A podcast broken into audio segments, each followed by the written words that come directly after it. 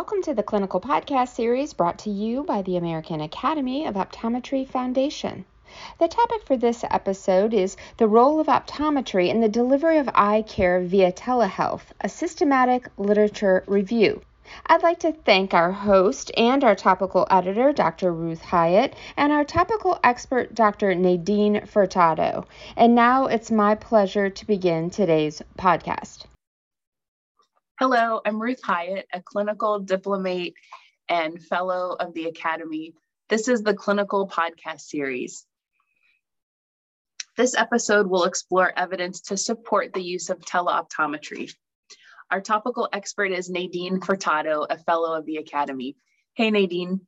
Hey, Ruth. How are you doing? Good, great. So, can you tell us a little bit about yourself?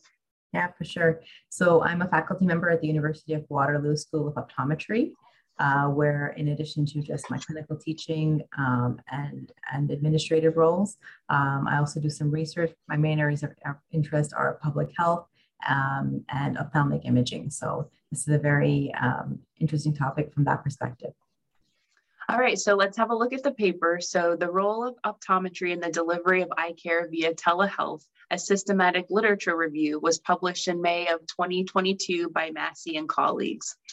So, before getting into the paper, um, I wanted to cover just a few definitions. Can you tell us what teleoptometry is? Sure. So, teleoptometry, sort of just within the whole telehealth field, is specifically the delivery of eye care and optometry by remote means. So when we talk about telehealth as sort of that overall umbrella term, telehealth is used to describe any sort of delivery of healthcare remotely. And within that, you have teleoptometry, which is the remote delivery of um, um, optometric services. And then whenever we talk about telehealth, we can further subdivide that into um, synchronous versus asynchronous care. So synchronous care specifically refers to sort of the real-time delivery of, of care.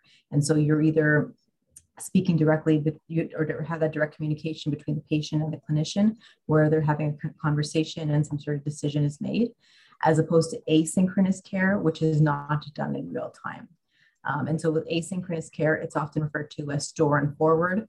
Um, oftentimes in those situations the patient is either seen by a technician or the data is collected some in some other means and is subsequently forwarded to the clinician to review and then and then a decision is made um, so just to give you some examples of both from an eye care um, standpoint. So when we think about asynchronous care, the best example is probably what's often done with diabetic um, retinopathy screenings. So oftentimes a patient is going to be referred by their doctor for a diabetic screening to either a clinic or to an imaging center. They'll go in, they'll have their fundus photo taken, and that photo is subsequently sent to a clinician to review at a later point in time. They'll review the photo and then generate a report for that referring clinician. And then when we talk about synchronous optomet- um, teleoptometry, that's going to be some real-time interaction between um, the optometrist and their patient. Um, there was definitely a significant increase in that during the first few months of the pandemic and even, even ongoing since then, whereby um, just because so many clinics had to close down all of a sudden, you, um, optometrists needed to find a way to interact with their patients. So a lot of them turned to either various um, video um, conferencing platforms or even just using a telephone to have that conversation with their patient, triage any sort of urgent concerns they have, and make a determination regarding any sort of management. And so all that being done remotely but in real time. All right, so uh, moving to the study, what was the purpose of this study? Um, so the authors of the study stated even at the beginning that they knew there wasn't a lot of um, publications or evidence related to teleoptometry, but they wanted to see what exactly was out there just to get a better idea of where the where exactly are the gaps in our knowledge and our understanding about the benefits of teleoptometry. Um, they also wanted to use this as a starting point to, to develop sort of policies and protocols to see what teleoptometry could look like. At the moment, that doesn't really exist. And in order for teleoptometry to become some sort of standard of care going forward, we need to have an understanding about the efficacy of teleoptometry. So, really, was to, to do a literature review to see what evidence we currently have and see what we need to do going forward. So, what did they find after doing all of that? So they found 27 articles whereby where in which optometrists were involved in the delivery of um, telehealth, so teleoptometry. For the large majority of those studies, the care was done sort of in a co-management way in, in, in conjunction with the ophthalmologists. Um, there was only a subset of the studies where the optometrists were providing care independently. Um, care was provided both synchronously as well as asynchronously. Um, and probably the areas where they had the most, where they saw the most success with teleoptometry was the area of rehabilitation and low vision services. And as we know, with that subset of patients, oftentimes it is challenging for them to come in for either full consultations as well as potentially follow up appointments. So having this sort of telehealth um, um, means by which patients could communicate with their clinicians was definitely something that facilitated that interaction, both for the initial consult as well as for the follow-ups, just to um, allow for that continuity of care and for the and for those um, follow-up assessments. Um, other areas where they where they found success with teleoptometry was with telerefractions um, and also with contact lens consults.